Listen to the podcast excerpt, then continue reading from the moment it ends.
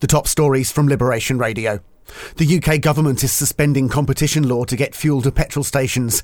Cabinet is today expected to discuss using the army to deliver fuel. Labour has voted in favour of Keir Starmer's overhaul of party rules.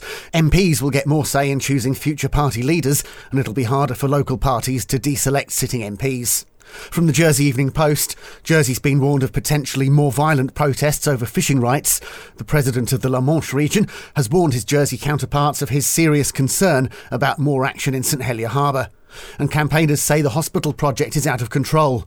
The Friends of Our New Hospital Group and the Future Hospital Review Panel have criticised the project team and Deputy Chief Minister Lyndon Farnham. Get the full stories and more at jerseyeveningpost.com. In Guernsey, a new researcher post has been created in the civil service. The job is to support deputies with constituency work. And unemployment has fallen again. At the end of August, 397 people were unemployed in the bailiwick.